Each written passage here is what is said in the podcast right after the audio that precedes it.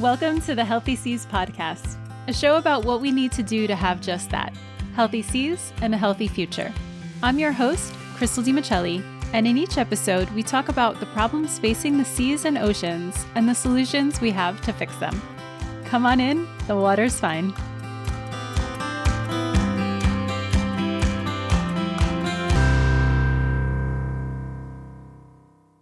Today I'm chatting with Kelsey Richardson, a marine consultant with the Food and Agriculture Organization, and Pascal Van Erp of Healthy Seas and Ghost Diving.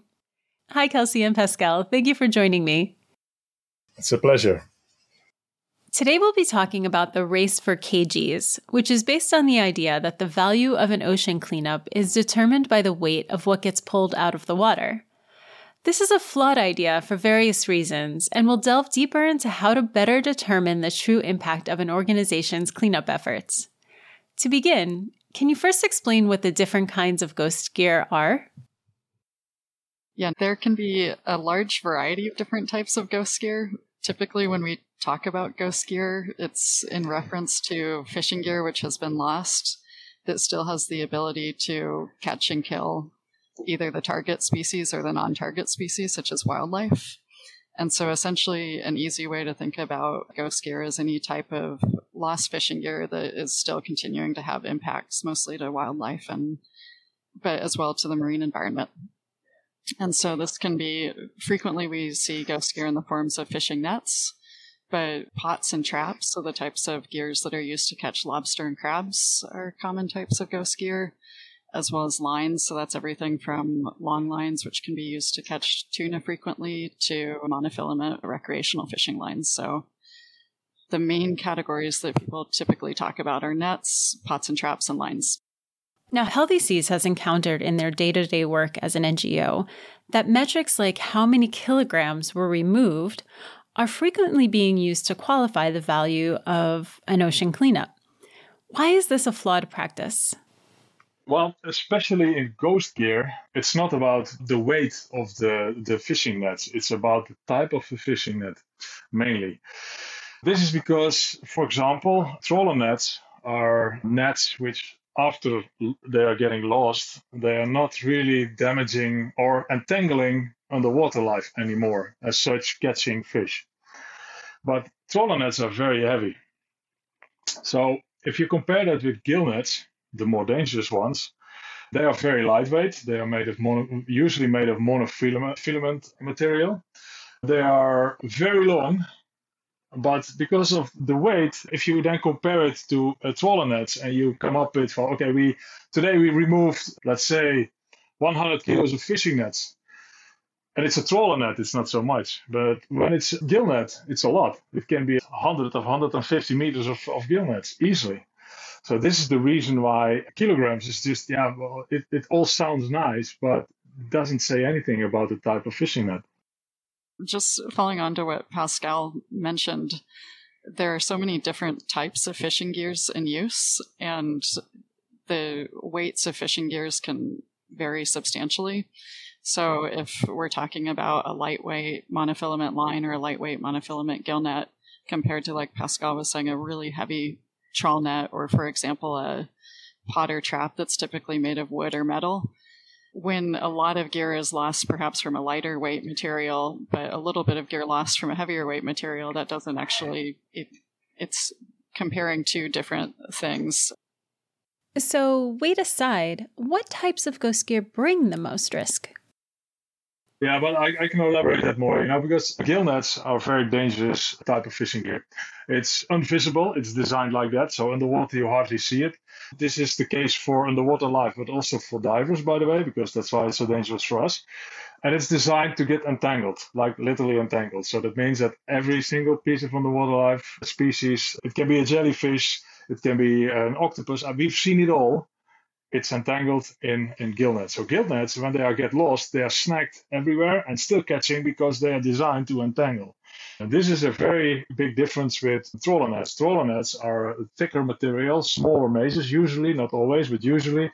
And they cover, when they are getting lost, cover usually an area like a reef or a shipwreck, but they just cover. So that doesn't mean that it's it's not designed to entangle. And this is why mainly Gill nets are the most dangerous types of fishing gear. And next to that, I like to mention, but that's also because of the same materials, that fishing lines, lures, and hooks are next to that. If Kelsey wants to add up. Sure, just from a, from a scientific perspective, gill nets are technically categorized as gill nets and entangling nets. So, like Pascal was saying, they're actually designed to entangle. And frequently, in the case of trawl nets, by comparison, types of trawl nets that are typically found as ghost gear are either what are called legacy nets, so nets that have been lost in whole a very long time ago and have essentially sat on the seafloor wherever they were snagged upon, say a wreck. Or more frequently nowadays, a lot of the incidences of loss for trawl nets are from net repairs, so very small pieces of trawl nets or cutoffs. But if someone were to compare the weight of, say, a a series of collected small pieces of cut off trawl net compared to the weight of a large entangling gill net in the water, the weights would be quite different, yet the impact would be significantly more for for that entangling net. Just another gear type to mention that does have impact is also pots and traps. And primarily because those typically sit on the seafloor and can attract typically lobster or crabs, but after they're lost, animals will continue to go into the potter trap, become entrapped, die, and then attract more animals, and it sort of results in this cycle of death.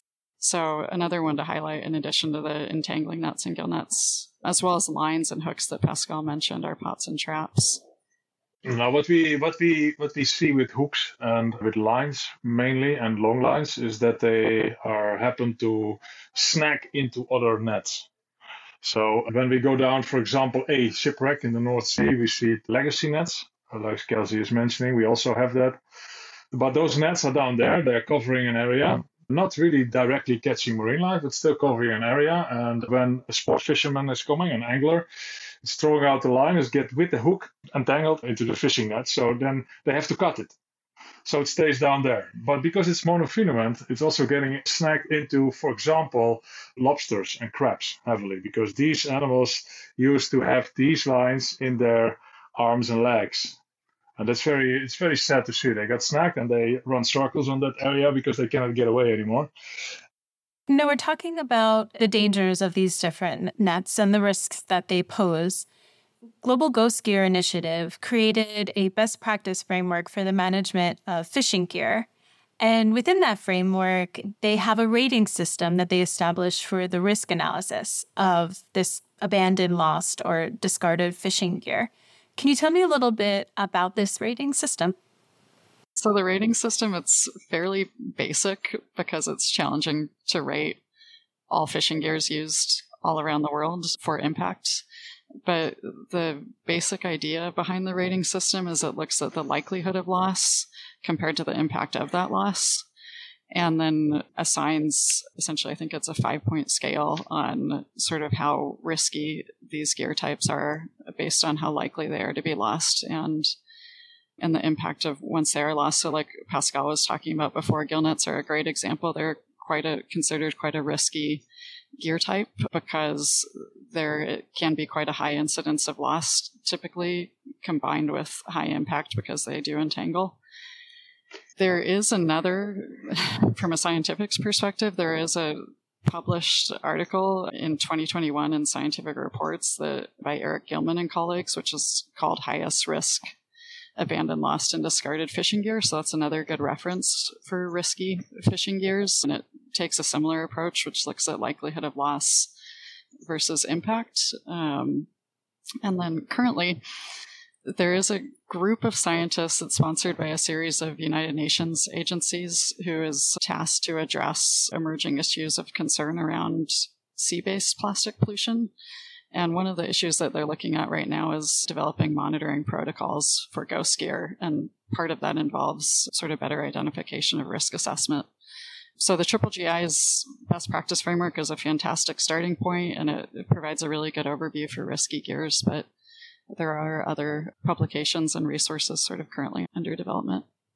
We're talking a lot about risk in relation to wildlife, but there are other things that get impacted that we also need to consider. Can you expand on them? So I think thinking about risk and thinking about impact assessment, the question is what what is the type of impact of concern? So is that impact to wildlife, for example? And that's what people frequently talk about in regards to ghost gear is that impact to target species. So, for example, after the gear is lost, is it continuing to catch the same target species that results in economic losses to the to the fisher themselves? Is it economic losses to the fisher? So they've suddenly lost a gear, and so they're uh, now out of that gear. There's frequently time required to go find and recover that gear if that's possible. And then there are impacts associated with safety at sea and navigation. So uh, imagine a floating net in the water can entangle a boat propeller is quite common. And then there are impacts to local communities. So imagine pieces of nets or ropes or lines or even hooks washed up in perhaps an area that's popular for beach and recreational tourism that costs that includes costs to clean up and can be a disincentive for sort of local activities. So I think the the important question is identifying the impact of concern. Is it habitat? Is it wildlife? Is it community? And then ensuring that data collection as it's available from cleanups and from lost gear reporting can kind of inform what the impact of concern is. I'd like to add something to this one. What we also see is that we hear this from fishermen back is that it's fishing gear is catching fishing gear. Fishermen are just throwing out their nets and they got entangled in already lost nets or hooks or lines or pots or whatever what is down there. So this is also an important one to to mention because it's also more gear loss for them when there is already gear lost. Yeah, we work. I've worked with some fishermen in Brazil, for instance, who have talked about trawl fishing activities that they undertake, and at times hauling up more lost fishing gear than than their catch frequently. And exactly. the gear that they're hauling up then has the potential to actually damage the gear that they're working with.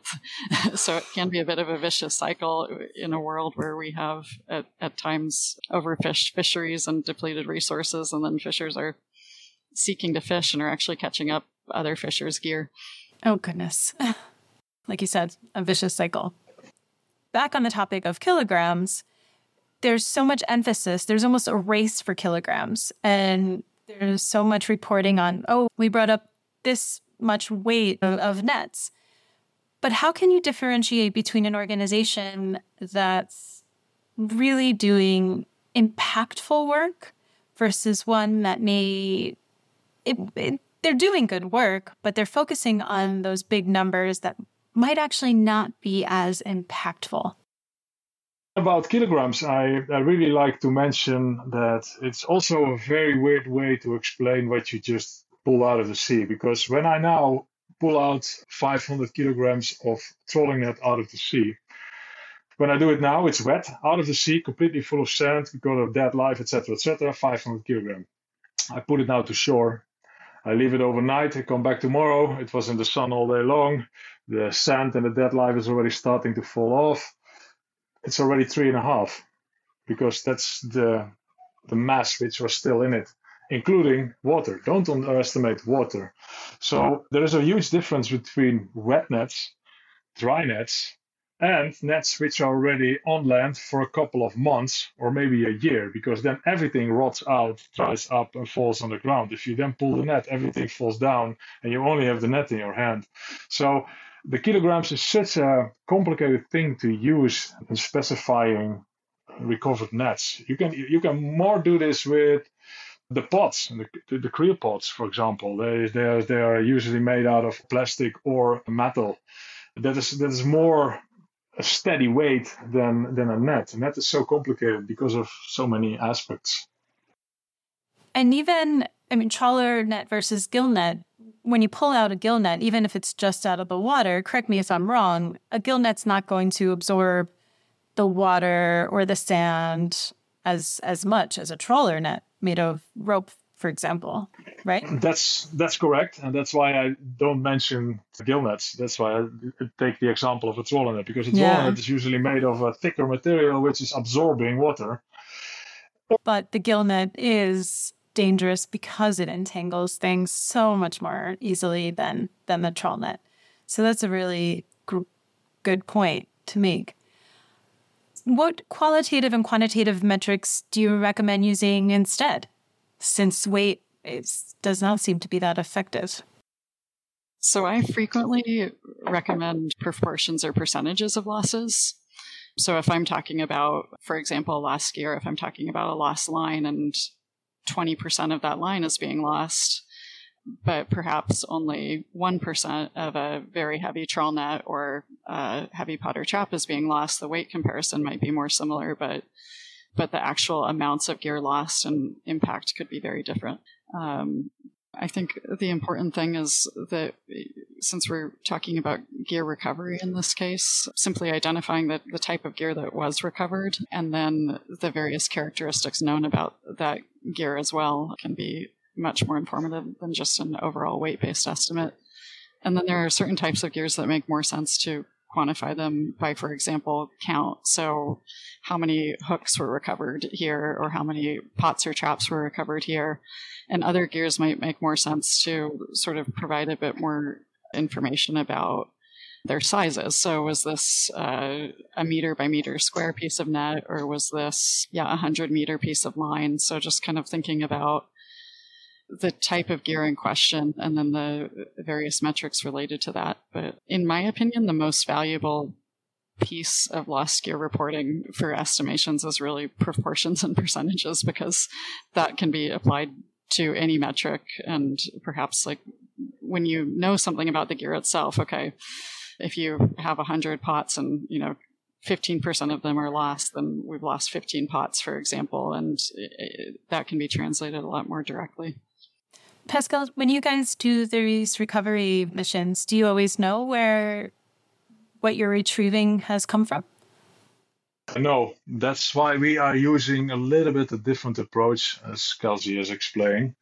What we are doing is we are explaining the amount of pots, for example. So that's very clear, it's for everybody, easy to understand. In terms of trawler nets, we well, first of all, we always specify what we recover. We never talk about fishing gear. So it's like types, trawler nets, trammel nets, gill nets, long lines, recreational lines, etc., etc., pots, traps, whatever. So we always specify. That's the most. That's the first thing. That's for me the most important part because then people get an idea what does fishing gear means. After that, indeed, of course, in lines, for example, we talk about meters, lengths, and uh, I also like to specify a little bit the hooks. So because long lines have several sizes repetitive hooks. So this is also very important to, to explain. In terms of gill nets, we usually use length because a gill net is designed to stand on the bottom over a long distance. So for us, it's more makes more sense to talk there about length and about size, because yeah, the gill nets can be one meter high, two meters high, five meters high, ten meters high. That's okay, but the length says more because that is actually describing how we call this, we call them the, the curtain of death because they are standing straight in the water and you don't see them. So you're just swimming it, into it and you get entangled. So that is more uh, for people to understand a little bit what the damage can be. And in, tro- in trawler nets, it's where we struggle the most with because if we have only a trawler net, we have to say the kilograms. But then it's usually an approx because almost no team in the world who is recovering anything has at the boat a weight scale. So hardly anyone is waiting anything. So it's always approximately. Everybody is guessing. So in my last project from Lampedusa, for example, we, we pulled out a huge Egyptian trawler net and what we did, we analyzed the net. Where is it made from? Where is it coming from? That is very important. It's very interesting. It was so huge that the moment I was standing on, on the vessel, I was thinking, well, you know, I can talk about kilos, but it's now here, a, a lump of net. It's laying here on the boat. So we decided to let to pull it out by a huge crane. The moment we, lifted up the net, you saw that it was at least 25 meters high. And if you st- then stand in front of the net, then the public can think, wow, you know, that's big. If you put that thing, that whole net on a pile, then it's just like, yeah, it's 500, 700 kilos. That's it. So it, you have to show the impact. And yeah, square meters, I try sometimes, but it is very complicated because for that, we have to spread the net and then we have to measure if we want to be precise. And I always like to be precise because I don't really like approximately and guessing because then if you if you make a mistake, then people don't take you serious anymore. And uh, yeah, it's we have to be careful here. Just following on, Pascal made another really good point, which is in the case of recoveries, what's also very important is to communicate impact. So, so in addition to sure taking the weight of the gear, but and wherever possible, you know, identifying the type of gear recovered, the the size, the count, the number, etc. Also recording impact. So when that trawl net was hauled up, for example, how much marine life was entangled or, or attached to it. Some types of gears have a lot of adverse impacts to the to the seafloor, especially in fragile environments like say seagrass beds or coral coral reefs. There can be a lot of damaged corals that are brought up with different types of gear. So just you know, rather than a broad weight based estimate that can be confusing as to whether this is a wet or dry weight of the gear and how much marine life is in there of the impact of the gear that was recovered to with either how much marine life was killed within it or the impact to the surrounding environment as well. Yeah, this is very good because if you if you actually basically look what we are doing comparing to the ocean cleanup, for example, they are catching plastic. So catching plastic is very straightforward. You know, you catch plastic, you weigh the amount of plastic, and that's what you pull out of the sea. What we are doing with removal of ghost gear is trying to manage impact. So it is not the weight. It's very simple. You know, when I pull out nets, it doesn't say anything. It's not a collection of containers of plastic. It's the impact because the net is spreading, and every type of fishing gear has different impacts. What I what I what I sometimes explain to, to for example kids is the difference between a plastic bottle and a fishing net. It's both plastic, but for example, an octopus or a hermit crab will probably use the bottle as a shelter and will die in the fishing net. Then people really, then, then especially children, they start to realize, whoa, whoa, the, the danger is different. You know, it's both plastic, but I, yeah, and the and the way to address both of them are different too. For exactly. example, providing a, a, a bin on a beach or on a boat for that plastic water bottle versus ensuring that the fisher is not losing the net or if it's lost recovered in the first place. The, the sort of point of intervention is really different for these two products. Pascal, as an NGO, is your ability to do great work affected or limited when you're asked by donors to focus on weight? It's not limited, but yeah, you know, I'm I'm I'm happy to explain them that it's not relevant, and I did that already in the past several times, because indeed I see that the effect of organizations only talking about kilograms has an effect on the public and also has an effect on donors. We sometimes get the question, okay, guys, uh, if you remove, if we donate this amount of money to you, can you then make pull out this amount of quantity of kilos from the ocean? And then the answer is, well, I cannot promise because it's depending on the project, it's depending on the location, on the country, on the type of fishing gear. So maybe, but I can't promise. So we will see that after the project. It's not so simple as that we go down there and say we uh, we, we donate we donate ten thousand euros and we will get ten thousand kilograms. No, sorry, and it's not affecting my my will to do something, but I just have to explain them that it's just not so simple as that. And I hope we can spread that message further with this episode.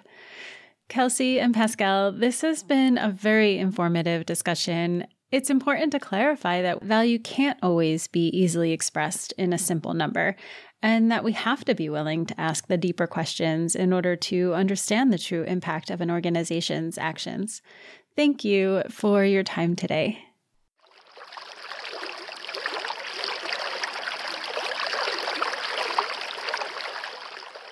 Thanks for diving into the Healthy Seas podcast with me. I'm your host, Crystal DiMichelli, and I was just chatting with Kelsey Richardson and Pascal Van Erp. If you want to learn more about the work that Healthy Seas does, head on over to healthyseas.org or follow along on their adventures through social media. And if you enjoyed this episode, please be sure to subscribe and review it on your favorite podcasting app. I'll catch you next time. Healthy Seas is a nonprofit on a journey from waste to wear. Founded in 2013, the organization aims at reducing marine litter caused by lost fishing gear through cleanup, prevention, and education activities. The nets collected by Healthy Seas are subsequently reused and recycled and used by its partners for the creation of new products.